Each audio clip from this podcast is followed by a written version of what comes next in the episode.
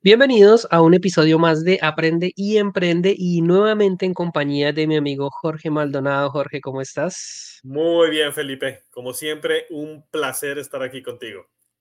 Creo que ya es la quinta, sexta vez que estás en este espacio, ya, ya, ya empecé a perder la cuenta. esto, esto se va a hacer automático ya.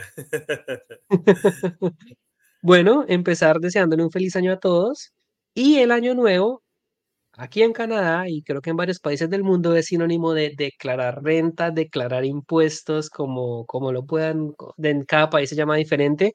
Aquí la declaración de impuestos se hace en el mes de marzo, si no me equivoco, Jorge, ¿me corriges el dato? sí, más o menos empiezan a llegar todos los, los T4, los Releve 1, todos los papeles empiezan a llegar como por febrero, así que el punto fuerte sí es, es, es en marzo que todo el mundo empieza a hacerlo. Claro, es una corredera porque, porque mucha gente típico de los seres humanos dejamos todo para última hora y cuando ya se acerca el último día que te da el gobierno para hacer tu declaración, estamos buscando un contador. Ahí está, sí, exactamente. Ahí está la gente corriendo antes del, del primero de mayo, que es la fecha límite, y eso es marzo y abril, todo el mundo haciendo impuestos. Así que bueno, la invitación es que se queden, nos acompañen hasta el final de este episodio porque precisamente vamos a hablar de este tema, declaración de impuestos, enfocado obviamente en la provincia de Quebec, en Canadá. Obviamente si nos estás escuchando desde otra parte del mundo, hay muchos principios que son similares. Todos los países tienen su sistema de, declaración fiscal y hay principios que se repiten no importa en qué parte del mundo estés, así que te puede servir la invitación, acompáñanos. Jorge, tú sabes bastante del tema. Así que primero, primero empezar preguntándote qué hay que tener en cuenta o cuáles son los documentos que tenemos que presentar para hacer nuestra declaración de renta. Bueno, para hacer tu declaración de impuestos es importante este, tener los, los papeles que, que, que, te prueban que tú trabajaste, que tú pagaste impuestos, o simplemente los papeles que tuviste un ingreso, ¿sí? Ah, hay varios documentos dependiendo del trabajo de cada persona, hay, hay documentos para empresas, documentos para, para trabajadores autónomos, pero nos vamos a enfocar nosotros un poco sobre las personas que tienen un sueldo, que tienen un salario, que son el más grande porcentaje, digámoslo así, de los, de los trabajadores aquí. Este, tienen que tener su T4, que es el documento de eh, federal, y el Releve 1, que es el documento provincial. Y de ahí pues ya va a variar eh, algunos otros documentos que dan eh, las empresas, este, algunos dan documentos por comisiones que se ganan, este, otros dan documentos, eh, otros documentos son por los si tienes hijos, este, los ingresos que tuviste, como las prestaciones para hijos, prestaciones para, para las rentas, dependiendo de la edad. Entonces, son, son varias cosas dependiendo de la persona que va a declarar sus impuestos, pero es necesario que tengan esos documentos ya listos a más tardar en febrero. Si no les llega de las empresas, tienen que contactar a la empresa y decirle, mira, no me ha llegado mi documento y lo voy a necesitar para hacer mis impuestos, que muchas veces pasa eso. Claro, para hacer una aclaración, a diferencia de países como Colombia, la mayoría de Latinoamérica, aquí en Quebec y en Canadá, todo el mundo, absolutamente todos, tenemos que hacer declaración de renta, sin declaración de impuestos, sin excepción así hayas ganado muy poquito, así estés en la ayuda social, no importa tu nivel de ingresos, es una obligación ante la ley. De hecho, creo que si no lo haces te puede meter hasta la cárcel, no sé. bueno, no, no tanto ese punto. no tanto ese pues punto. Pues el que va de impuestos. pero sí, sí, si se convierte, eh, digamos que en montos grandes y lo haces con el objetivo de no pagar impuestos, obviamente que sí se vuelve un acto criminal porque es penado. Pero muchas veces, por ejemplo, a veces eh, yo he conocido gente que no hace su declaración de lo de dos años seguidos, ¿sí? ¿Y, qué pasa eh, bueno, la tienes que hacer. Cuando la haces, tienes que hacer tu declaración de los años retroactivos, ¿sí? Y aparte vas a pagar eh, un interés que te va a cobrar el gobierno por retraso de pagos de impuestos, ¿sí? Todo eso, todo eso se va, se va acumulando. Vas a hacer tu, tus impuestos, digamos, vamos a suponer que alguien no hace impuestos desde el 2021. Bueno, va a pagar sus impuestos, va a hacer sus impuestos este año del 2022, 2023. Este, esos dos años le van a dar el resultado y, van a, va a tener que pagar una penalidad por no haber hecho sus impuestos en los años que faltó. Pero no es que No es que te van a llamar y te van a decir, no has pagado impuestos, no. Cadena perpetua a la silla eléctrica. Sí. Bueno, pero entonces tenemos claro que absolutamente todas las personas que estemos trabajando acá en Canadá tenemos que sí o sí hacer nuestra declaración de renta y el primer documento es el T4, es más o menos el más popular, Sí, que federal. así tengas un empleo, tengas dos, sea los que tengas individualmente, cada empleador debe entregarte un T4 donde va a aparecer la información de cuánto te ganaste. Ahora, con el tema de los impuestos hay algo, hay algo que es un poco curioso del sistema canadiense y es que tú en tu salario ya te están descontando impuestos. Entonces tú Sí. podrías decir, ah, ok, como ya me descontaron, ya no tengo que pagar nada. Ahí es donde se hace muy importante buscar un contador. No sé, Jorge, creo que ah, hoy en día hay muchas formas en las que las personas pueden hacer los impuestos ellos mismos a través de algunas aplicaciones, ¿no? Sí, sí, sobre todo aquí en Canadá se maneja mucho eso. Mucha gente compra la aplicación, compra el, software de los impuestos del año, a impuestos 2024 para hacer la declaración del 2023. Entonces la gente acostumbra a hacerlo cuando es fácil. Por ejemplo, una persona soltera que tiene un trabajo fijo en donde no ha cambiado de trabajo, donde no le cambió el salario, donde no lleva comisiones extras, donde hace sus horas regulares, es fácil para esa persona hacer sus impuestos porque no tiene que declarar absolutamente nada más que lo que ve en sus papeles. Pero a veces okay. se hace más complicado cuando es una familia que uno trabajó seis meses y luego de cambio de trabajo, este, las, las alocaciones de los niños, este, la esposa se quedó sin trabajo a los cuatro meses, pero regresó a trabajar a los diez meses. Entonces, todos esos cálculos se tienen que hacer y no todo mundo somos expertos para eso. Para eso existe el contador. Y los errores son costosos. Exactamente. Yo siempre he recomendado un contador. ¿Por qué? Porque ellos son los que saben de esto. ¿Sí? Dale, dale, dale tu mercancía al que sabe y él que se ocupe de eso. Sí, entonces, Como dicen en zapatero a sus zapatos. Exactamente, zapatero a sus zapatos y ellos le, te van a ayudar con todo lo que necesites. Hay unos que son mejor que otros, obviamente, conocen más caminos, conocen más formas de las que te pueden ayudar, pero pues al final son los expertos, entonces siempre es recomendado tener un contador. Bueno, entonces básicamente para hacer declaración de impuestos de una manera correcta necesitamos un contador que nos ayude y el documento de T4, que es el que nos va a entregar nuestro empleador, sea que hayas tenido uno, los que sean cada uno, si hayas trabajado media hora, sí, debe entregarte un T4. Todo, todo ingreso que tienes, todo ingreso que tienes necesita una prueba. Y en, y en Quebec es el, el releve 1. También, en Quebec okay. es el releve 1 que son los impuestos de la provincia.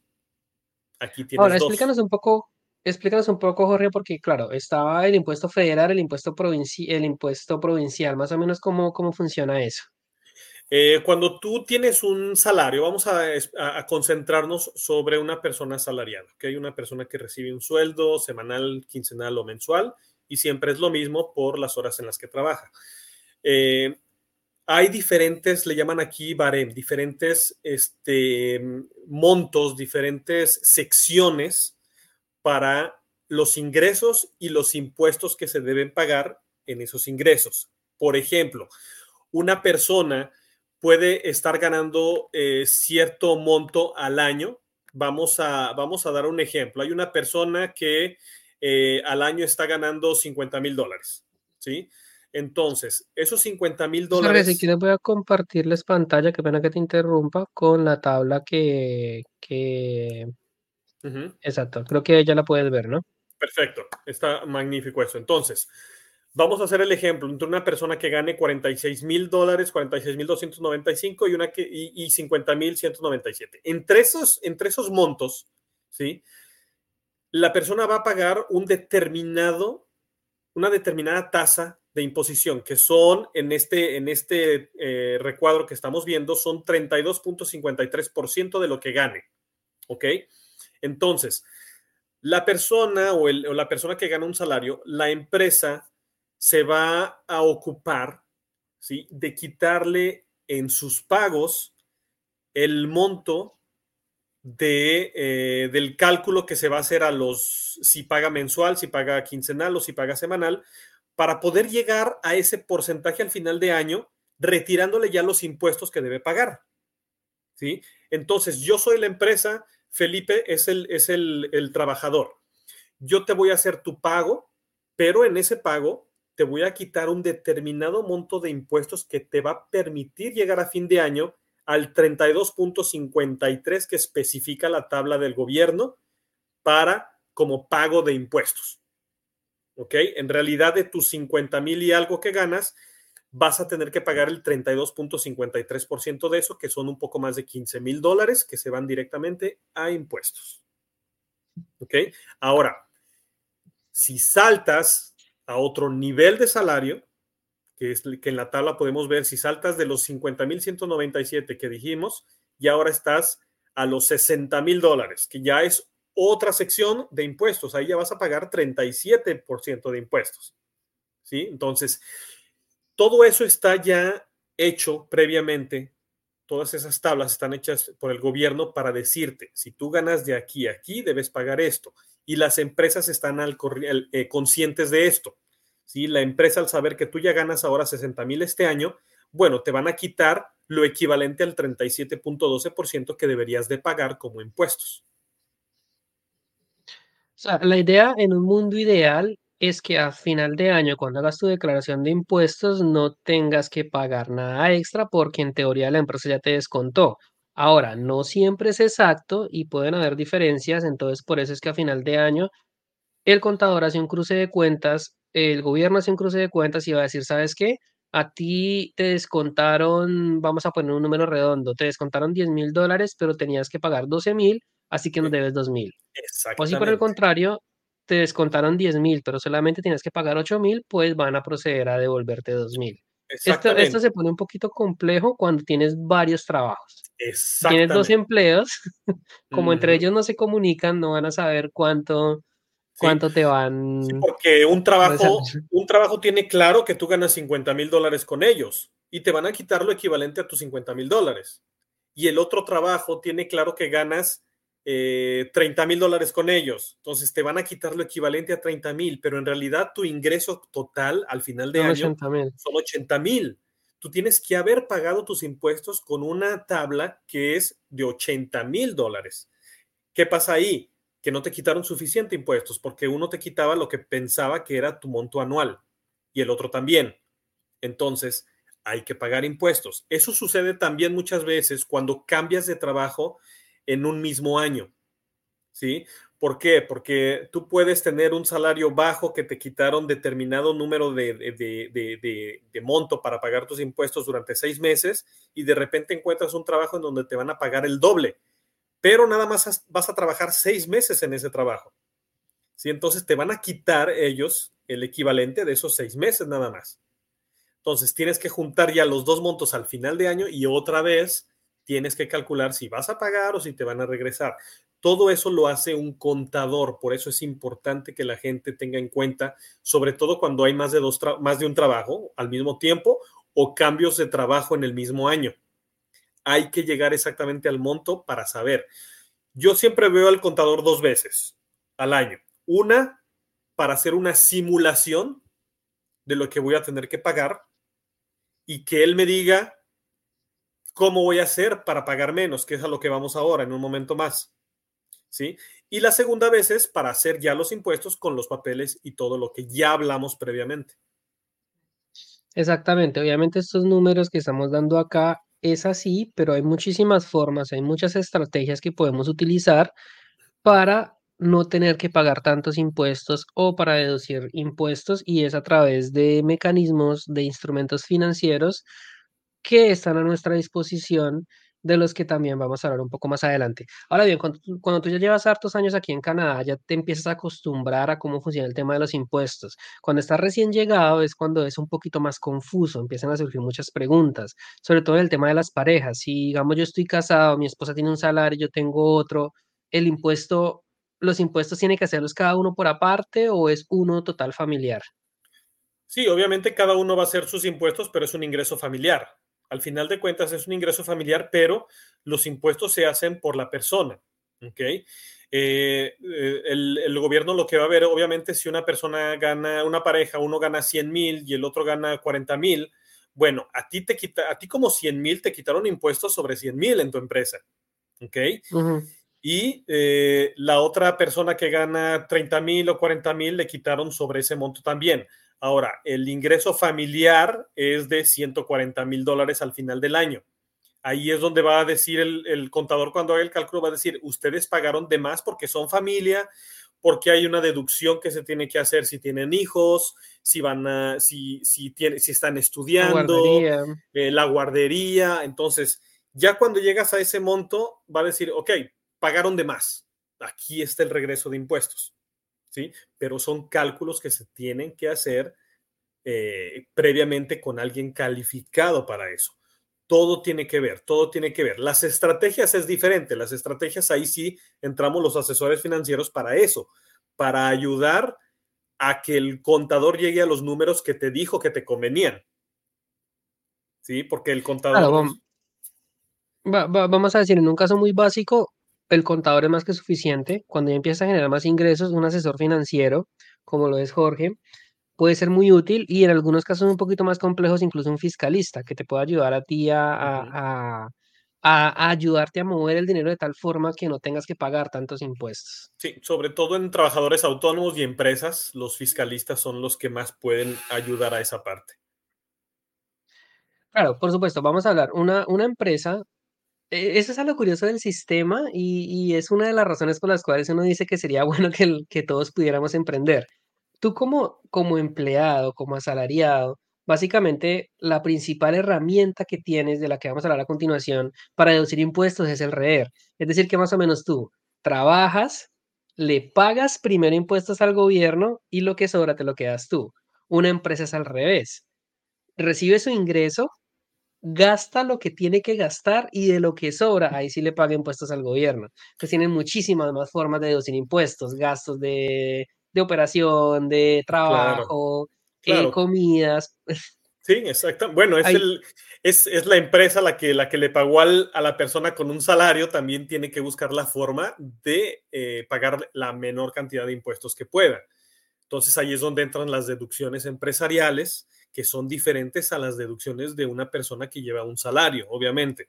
Sí, en todos los países es así, en todos los países es diferente. Aquí, aquí hay tres tipos. Aquí hay una persona con salario, un trabajador autónomo y un empresario. ¿Sí? Entonces, todos tienen que hacer sus impuestos de la misma manera, solamente que unos tienen algunas otras, algunos otros instrumentos, como dices, para poder deducir impuestos de ciertas maneras también. Exacto. Al final, el principio es que las empresas primero gastan todo lo que son sus costos de operación y sobre los que le queda pagan impuestos una persona asalariada sobre el monto primero paga impuestos y ya después, ya después sí mira lo que le queda. Exacto. Empecemos a hablar ahora de la principal herramienta que tenemos como asalariados para deducir impuestos y es el REER. Así que Jorge, tú que eres el experto en el tema, cuéntanos un poco cómo funciona el REER y cómo lo podemos usar para deducir impuestos de esta tabla que, están viendo ustedes en pantalla. Bueno, el del REER es el fondo de pensión. Vamos a resumirlo en una, en una palabra así que se pueda entender en, español, es el, es el, fondo de pensión simplemente. ¿Qué, ¿Qué, es esto? Es una herramienta que el gobierno este, nos permite a todos los que trabajamos, a todos los que tenemos un ingreso, eh, para poder ahorrar para el futuro, para poder ahorrar para nuestra pensión, que aquí en Canadá es a partir de los 65 años. ¿Sí? Entonces, el gobierno abre este, esta herramienta financiera y dice, ok, tú persona asalariada o trabajador autónomo o empresa, tú puedes meter tu dinero para prepararte para un futuro. Lo vamos a guardar aquí. Yo lo voy a registrar para saber que es tu dinero, ¿sí? El gobierno tiene que registrar ese dinero que tú estás poniendo en su fondo, porque en realidad son, ellos los que deben de saberlo. Se, se llama una cuenta registrada y ese fondo te va a servir para tu futuro, para tu pensión, para poder pagarte de ahí tus rentas mensuales y tomar el dinero de lo que vayas necesitando después de los 65 años. ¿Sí? Es un ahorro que tú vas a hacer para tu futuro. Ese es el principio. En principio ese es el REER. ¿Ok? Ahora, de ahí parten diferentes ramas. ¿Sí? Por ejemplo, hay diferentes opciones. Un REER es una herramienta que te permite deducir impuestos. ¿Sí? Es la más importante para una persona con un salario, el REER. ¿Por qué? Porque esta herramienta, tú vas a ahorrar en esa cuenta. REER es una cuenta que puede abrir eh, una institución financiera o una eh, aseguradora. Y esta cuenta REER te va a permitir ahorrar para tu futuro, pero al mismo tiempo cada año vas a poder deducir lo que tú pones en ese dinero para pagar menos impuestos. Vamos con un ejemplo con la tabla que tenemos aquí en la pantalla. ¿sí? La persona gana 50 mil dólares al año. Quiere decir que tendría que estar pagando 32.53% eh, según la tabla de las, de, la, de, los, de las tasas combinadas de impuestos. ¿Ok? Aquí en Quebec. Si la persona que gana 50 mil dólares también en ese año ahorró 5 mil dólares en su red, cuando llegue el momento de hacer los impuestos, ¿sí? ella va a declarar 50 mil dólares de ingresos que tuvo en el año. Quiere decir que la empresa durante todo el año le quitó impuestos de, para llegar al 32.53, que es la sección en donde se encuentran los 50 mil. ¿Ok? Ya la empresa se encargó de quitarle todo el año esos impuestos. Llega el momento de hacer los impuestos, la persona llega y dice, mira, yo gané 50 mil, aquí está lo que pagué de impuestos. Ah, perfecto.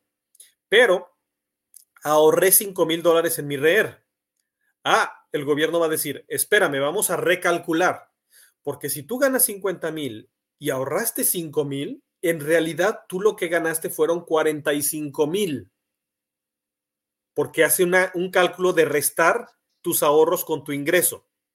Tu ingreso son 50 mil, tu ahorro son 5 mil, vamos a restarle a esos 50 mil 5 mil dólares que ahorraste. Caes en 45 mil. ¿Qué pasa en 45 mil? Que ya estamos en la sección abajo de los 46 mil. Quiere decir que el gobierno, en vez de, de pedirnos a nosotros que paguemos 37.12, vamos a pagar 32.53. Quiere decir que nos van a regresar dinero. ¿Sí? El gobierno te va a hacer un regreso de impuestos. Pagaste de más, según él, después de haber hecho los cálculos, de tu ahorro. Pagaste de más, perfecto, entonces vas a bajar, perdón, me equivoqué, no es la de 32, vas a bajar a 27.53%. De 32 a 27, sí. Sí, entonces, de 32 a 27 es casi un 5% eh, de diferencia. Quiere decir que todo eso que pagaste de más, el 5%, se te va a regresar es un regreso que vas a tener de dinero. ¿Sí? Es ahí donde vale la pena abrir una cuenta que te va a permitir deducir impuestos, si ese es el objetivo. Hay que tomar en cuenta que hay otras cuentas, como hemos hablado en otros eh, podcasts de eh, la cuenta CELI, que es la cuenta TFSA en inglés, pero si el objetivo es deducir impuestos, esta es la mejor herramienta en este momento. Y aparte que lo vas a tener para el futuro. ¿Sí? Claro, de hecho yo los invitaría a todos los que están viendo esto que le tomen un screenshot a esta tabla para que comparen más o menos con sus respectivos salarios como están. Hay que hacer una aclaración, eh, estas tablas no, no está mencionando que abajo de 15 mil dólares, si tú solo ganaras 15 mil, no te van a cobrar impuestos. Eh, hay una excepción de impuestos por los primeros 15 mil dólares. Entonces, si tú estás de 15 mil para abajo, prácticamente todo lo que tu, tu empleador te descuente te lo van a regresar. De 15 mil hasta los 45 mil es donde van a empezar a cobrarte este 27% y así sucesivamente. Entonces, si tú te das cuenta que tú estás en los límites de estas escalas, que te estás ganando, por ejemplo, eh, 50 mil dólares cerrados o te estás ganando 91 mil 500, estás a puntico de pasar a la siguiente escala, es ahí donde el REER puede ser tu mejor aliado para que, aunque te ganaste ese monto, como explicaba Jorge, a través de un REER puedas ser capaz de devolverlo. Y ahí es donde me parece muy importante la estrategia que nos contaba Jorge hace un momento de que vea el contador dos veces al año una para hacer la simulación y otra ya para hacer los impuestos.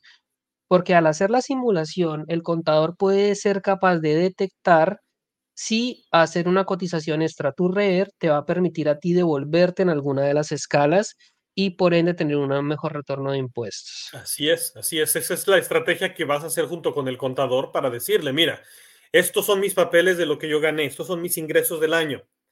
Podemos poner un poco en el REER para poder bajar de la, de, la, de la, sección en donde estoy de pagos de impuestos y que tenga un regreso de impuestos, es la mejor manera. El contador hace el cálculo y te dice, sí, mete 4.500 al REER y con eso estamos salvados.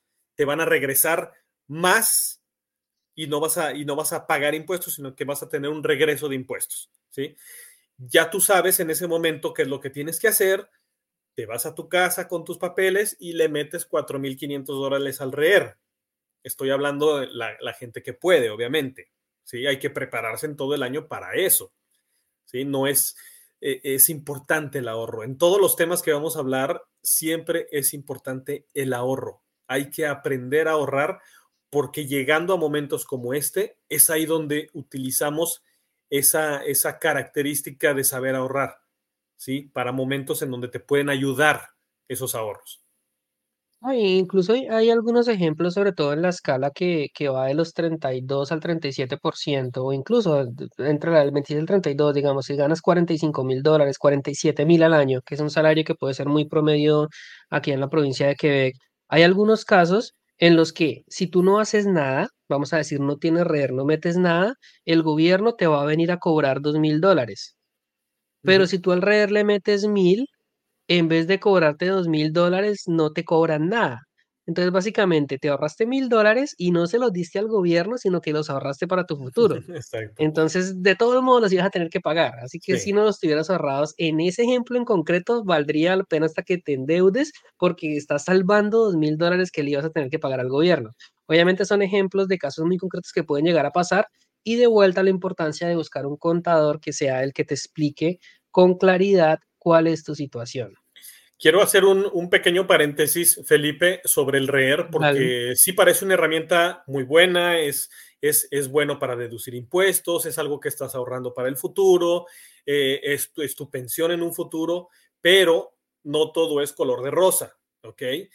El REER es una herramienta que te va a ayudar a deducir impuestos y te va a ayudar a ahorrar para tu futuro, estamos de acuerdo, pero tiene un punto negativo. Ese dinero no lo puedes sacar para utilizarlo en algo, ¿sí? Tu dinero una vez que tú lo pones en tu REER, se queda ahí hasta tus, tus 65 años. Puedes sacarlo. Cuando digo no lo puedes sacar es que no lo puedes sacar libremente. Puedes retirarlo, si lo necesitas, si ya llevas 20 mil dólares acumulados en tu red y necesitas una emergencia, lo puedes sacar, pero vas a pagar impuestos sobre la salida y sobre los ingresos al final del año, porque te estás pagando ese dinero, ¿sí? Cuando tú sacas el REER, vas a pagar el monto dependiendo del monto de REER que saques. Un ejemplo, sacas un monto y, vas a pagar el 15% de lo que saques, ¿ok? Al sacarlo de tu cuenta REER, pagas 15% eso que sacaste se va a acumular a tus ingresos totales del año. Te estás pagando un salario, como quien dice. Si tú ganabas 15 mil, 50 mil dólares al año y sacaste 15 mil porque pagaste 15%, un ejemplo. Eh, estoy echando números así nada más. Sacaste 15 mil de tu REER. Ahora tú vas a tener que pagar impuestos sobre 65 mil dólares al final del año pagaste sobre tus 50 mil que te quitaron en tu empresa, pero faltan 15 mil que retiraste del REER, que aparte de haber pagado 15%, vas a pagar los impuestos de aquí. ¿Sí? Esas son las cosas malas de un REER cuando lo sacas anticipadamente. ¿Ok? A los 65 años tú ya puedes retirar tu REER sin pagar esa penalidad, esos impuestos al sacarlo, pero va a depender de cuánto saques para el final del año volver a pagar esos impuestos. Ese ya es otro, otro tema de pensiones este, que después podemos tratar. Bueno, y también quería, valdría la pena, Jorge, mencionar la excepción de que tu REER lo puedes sacar anticipadamente con la condición que sea para comprar una primera propiedad. Aquí, aquí en Quebec, tema del que ya hablamos ampliamente en el episodio 53, por ahí para que pasen y le den una revisada si no lo han escuchado, que si tú no has comprado una casa, un apartamento acá en Canadá, esta estrategia del REER puede ser todavía más potente porque tiene la excusa perfecta para sacarla cuando tú quieras y es en el momento en el que compres, en el que compres la propiedad. Ahora se puede combinar con una este, otra cuenta que se llama Celiap, que también después podemos este, aunar en el tema, que es una mezcla del REER y del CELI, pero no vamos a revolver mucho a, las personas, nos vamos a quedar en los impuestos, que eso también lo podemos ver después. Ahora, yo les quería compartir una estrategia que tengo acá conmigo, este libro que he recomendado mucho en este podcast, que es Liberté Carrancén, para mí uno de los mejores libros de finanzas personales del columnista Pierre Maxwin. Y él, hablando de impuestos y de REER, él hace la siguiente, él hace la siguiente recomendación. Vamos a suponer que tú eres joven, tienes 20, 25 años, acabas de salir de la universidad, te graduaste, vas a entrar al mercado laboral. Muchas veces uno tiene miedo a ganar más precisamente por esta tabla, porque dice, ok, si yo como profesional me voy a ganar 130 mil dólares, me van a quitar 47% de impuestos. O sea, es básicamente... La mitad, la mitad. la mitad se la va a llevar el gobierno y a saber si, si se lo van a malgastar o no sé. En fin, ¿cuál es la estrategia que él propone en este libro? Entre los 20 y los 40 años busca ganar mucho dinero, lo más que puedas. Si tienes que tener trabajo doble o si, o si te aumentan en tu trabajo, está súper bien. Pero vamos a colocar ejemplos con números redondos. Pasándonos en la tabla, suponiendo que te ganas 70 mil dólares al año, que es un trabajo ya bastante bueno, es un salario bastante, bastante bueno acá en Quebec, vas a pagar impuestos sobre el 37%, ¿cierto? Entonces, lo que tú vas a hacer es empezar a meter el máximo REER posible. Compras todo el REER que te permita, ahorita Jorge nos va a explicar ah, eh, cómo son los montos del REER, pero el máximo que te dé lo vas a comprar en REER y lo vas a empezar a acumular durante todo tu periodo laboral que estás ganando 70 mil dólares. Si de pronto subes a 92 mil y ya es 41%, más REER todavía.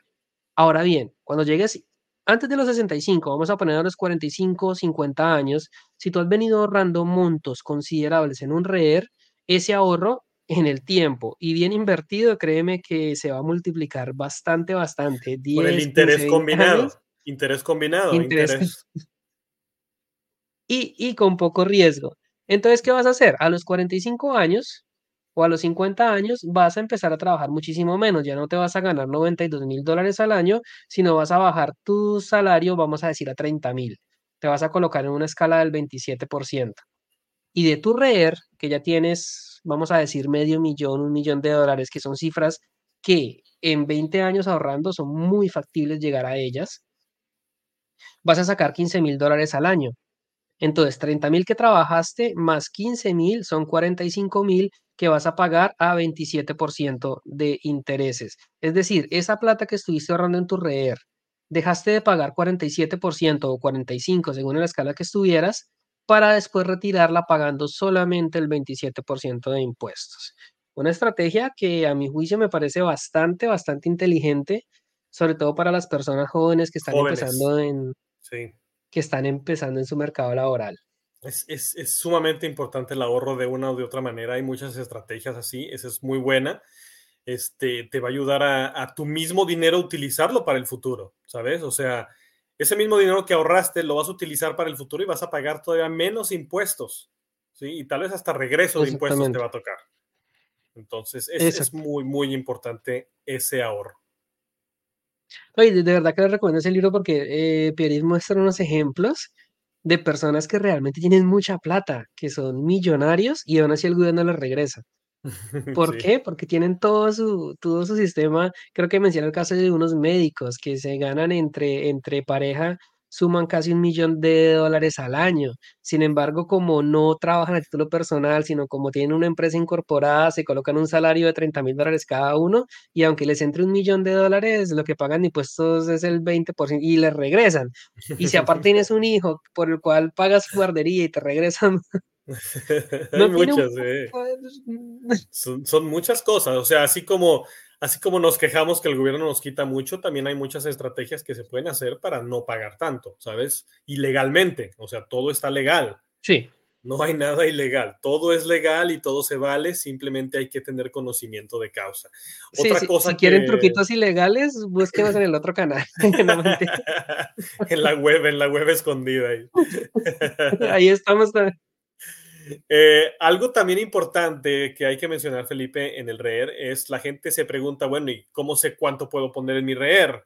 ¿Cómo lo puedo hacer? ¿Qué es? Un REER es simplemente una cuenta en la que, como dije al principio, una institución financiera o una aseguradora puede abrir para el cliente eh, con sus características de cada uno. Cada, los bancos y las aseguradoras tienen características diferentes para los REER.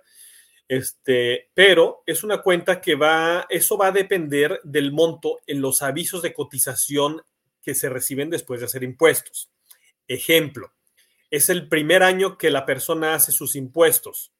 Cuando reciba su aviso de cotización, que es el resultado de los impuestos, cuando ya el gobierno recibió tus impuestos, hizo el cálculo, te envía una hoja diciendo, aquí está lo que te toca recibir o aquí está lo que te toca pagar según el resumen que tú nos enviaste. Ese es el aviso de cotización. En ese aviso te dicen, lo que vas a poder contribuir a tu REER en el año 2024 va a ser tal monto. ¿Ok? Cuando empiezas son montos bajos, 900 dólares, 1000 dólares, dependiendo del salario que vas teniendo, y va subiendo anualmente para que puedas meter más y más y más. Es normal. No puedes llegar tú el primer año y decir, ya puedo meter 50 mil dólares en mi REER, te traes tu dinero, lo metes ahí ya ganaste. No, tienes que ir poco a poco acumulando eso con el, con el pasar de los años. ¿Ok? Pero se va acumulando. Si tú no pusiste nada en tu primer año en el REER, en el segundo año se va a acumular lo que no pusiste más el segundo año. Tu cuarto de, de espacio se hace más grande. ¿Ok? Entonces es ahí donde uno se va a dar cuenta cuánto puede contribuir a un REER cuando ves tu aviso de cotización después de hacer tus impuestos del año en curso. ¿Ok? Exacto, sí, esa aclaración es muy importante. Si alguien está recién llegado y es su primer año, obviamente no va a poder abrir un REER hasta tanto no, pero va a poder abrir una cuenta CELI, una cuenta TFSA, ¿sí? Que eso es diferente, es otra estrategia que puede abrir una cuenta en la que te permiten tener hasta 8 mil dólares en un año, ¿ok? Y después, cuando ya hay espacio suficiente en el REER, lo transferimos al REER. ¿Sí? Si, el, si, si el hecho de deducir impuestos es la opción, comprar su primera casa o simplemente guardarlo para un futuro. Porque, bueno, el, el CELI valdría la pena, ya que mencionas el tema del CELI, tocarlo un poco porque en el tema de los impuestos también puede tener, puede tener, tiene una ventaja bien interesante. Ahora, vamos a suponer que tú eres una persona que tiene ingresos bajos, vamos a decir 30 mil dólares al año. Una de las formas como uno puede aumentar sus ingresos, y en este podcast lo hemos mencionado mucho, son las inversiones. Si tú empiezas a invertir tu dinero, apartas, vamos a decir, un 10%, y lo inviertes en la bolsa de valores, hay acciones que te van a dar dividendos, te van a dar ganancia de capital, vas a tener un retorno interesante que en el tiempo puede hacer que, aparte de tu trabajo, que son 30 mil dólares al año, tengas un ingreso al lado que va a empezar a crecer. Ahora bien, ¿cómo van los impuestos ahí? el CELI es un aliado súper interesante porque tiene la gran ventaja de que no te va a cobrar impuestos sobre los rendimientos. Entonces, si tú metes 100 dólares en un CELI y esos 100 dólares se multiplican a 1000, vamos a poner un ejemplo muy bueno, casi no pasa, pero confiando en Dios de pronto en alguna le pegas y pasa de 100 a 1000, por esos 900 dólares no te van a cobrar impuestos, los vas a poder sacar libremente y vas a tener vas a tener una ganancia interesante. Entonces, si tus montos, eh, bueno, te, coloco este ejemplo también, porque si digamos tú ganas 30 mil dólares y tu, tus intereses son 27, eh, tus intereses, perdón, tus impuestos son 27%, pues como que abrir un REER ahí no es tan ventajoso porque no estás salvando mucho. En cambio, un CELI sí puede ser una opción interesante. Exactamente. siempre va a depender, siempre va a depender de cada persona. Cada, cada caso es diferente. ¿me entiendes? Por eso se hace un estudio, por eso se hace una, un análisis financiero con las personas para saber en qué etapa están para la herramienta que se necesite utilizar. ¿sí?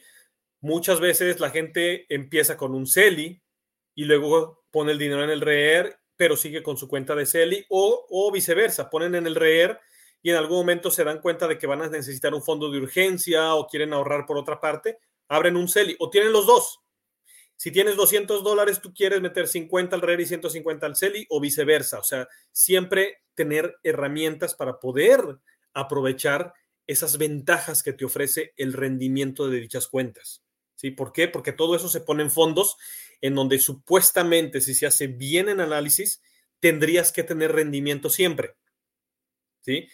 el interés compuesto, ganancias, y es ahí donde entran las dos. Deducir impuestos, REER. El CELI no te permite deducir impuestos, pero no pagas impuestos sobre el rendimiento que ganas. ¿Sí?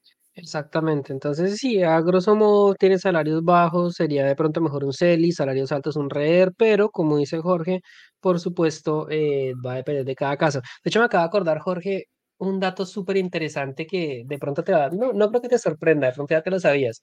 Este es un libro súper interesante también de acá de Quebec, se llama El Investí, fue escrito por Carman Kong, es un libro bastante nuevo. Ujú. Y tiene un dato que a mí cuando, cuando me enteré como que me causó... Suéltalo, El suéltalo. 40, el 40% de los canadienses en todo el país que tienen un CELI tienen su dinero en el CELI como si fuera una cuenta de ahorros. No está invertido.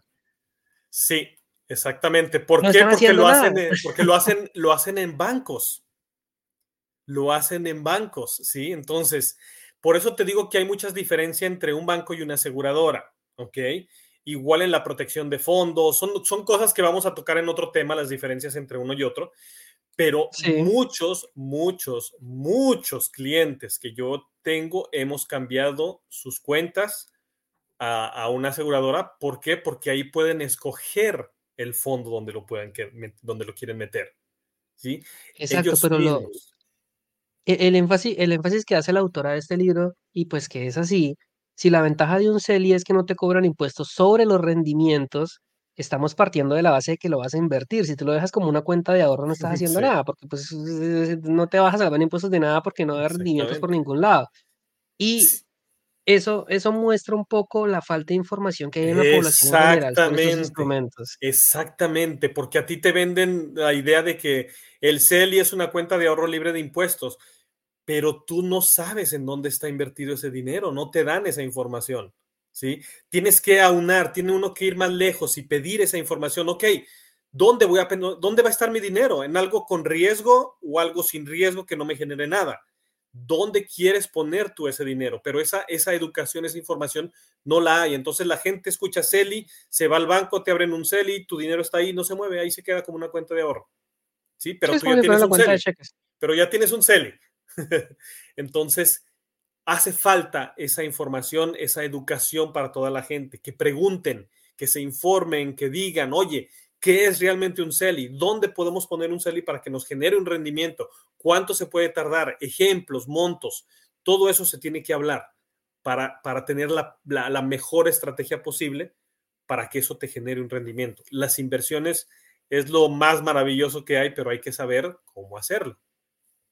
Exactamente. Y bueno, aclarando nuevamente que CELI, REER, CELIAP, todo ese tipo son, son tipos de cuenta, pero ahí adentro tú puedes invertir en cualquier instrumento financiero que esté Así cotizado en la es. bolsa de valores, FNB, ETFs, acciones directamente. Hoy en día hablamos con Jorge, hasta Bitcoin ya Sí, se puede meter ahí lo sí. que es la, la- las nuevas, O certificados, certificados simplemente garantizados, donde a la gente que no le gusta arriesgar, bueno, lo vas a poner en un certificado garantizado, donde vas a tener un, un rendimiento mínimo, pero va a ser más que una cuenta de ahorro. Sí, o sea, estamos Exacto. hablando Y del un 4% para rendimiento mínimo libre de impuestos. Claro, exacto. Sí. Exactamente. Y bueno, Jorge, pues no sé si quieras agregar algo más para cerrar, para cerrar ese tema de los impuestos. Bueno, pues estamos en fechas de impuestos de aquí hasta el mes de mayo, pero los REER, algo importante también que se me estaba pasando, hay una fecha límite para poder cotizar en tu REER, que es el 29 de febrero este año. Entonces, como es año bisiesto, bueno, tenemos afortunadamente el 29 Un de día febrero. más. Hasta el 29 de febrero de este año podemos cotizar en los REER para que cuenten para los, impuestos que se hacen ahora en el 2024 del 2023. ¿Ok? Entonces, hasta el 29 de febrero, los REER normalmente eh, son eh, en las fechas a finales de febrero de cada año que todavía uno puede meter para permitir a la gente justamente hacer las simulaciones, ¿sí? Porque si a ti te llegan los documentos a mitad de febrero, vas a poder hablar con tu contador y decir, mira, todavía 15 tengo días. tiempo, tengo 15 días para poner el dinero que sea necesario para bajar mis impuestos. Es por eso que te dan un tiempo de aquí al 29 de febrero todavía para que puedas hacer, meter ese dinero en el REER y deducirlo de tus impuestos del 2023. Exacto, si te pasas al primero de marzo, ya ese REER va a funcionar, pero para los impuestos del 2024, que vas a hacer en el Exacto. 2025, y pues bueno, en otras palabras, no hiciste nada. Exactamente. Bueno, vamos a dejar, vamos a dejar este episodio hasta acá. Agradecerles a todos por eh, esperando que esta información les haya sido de utilidad. No olviden que en el enlace van a encontrar, en la descripción, perdón, van a encontrar el enlace para que se unan al grupo de WhatsApp. Cualquier duda, comentario que tengan sobre el tema de impuestos, pues ahí está Jorge, ahí estoy yo. Estaremos prestos a responder cualquier duda. No siendo más, nos vemos en el próximo episodio. Chao, chao. Bye.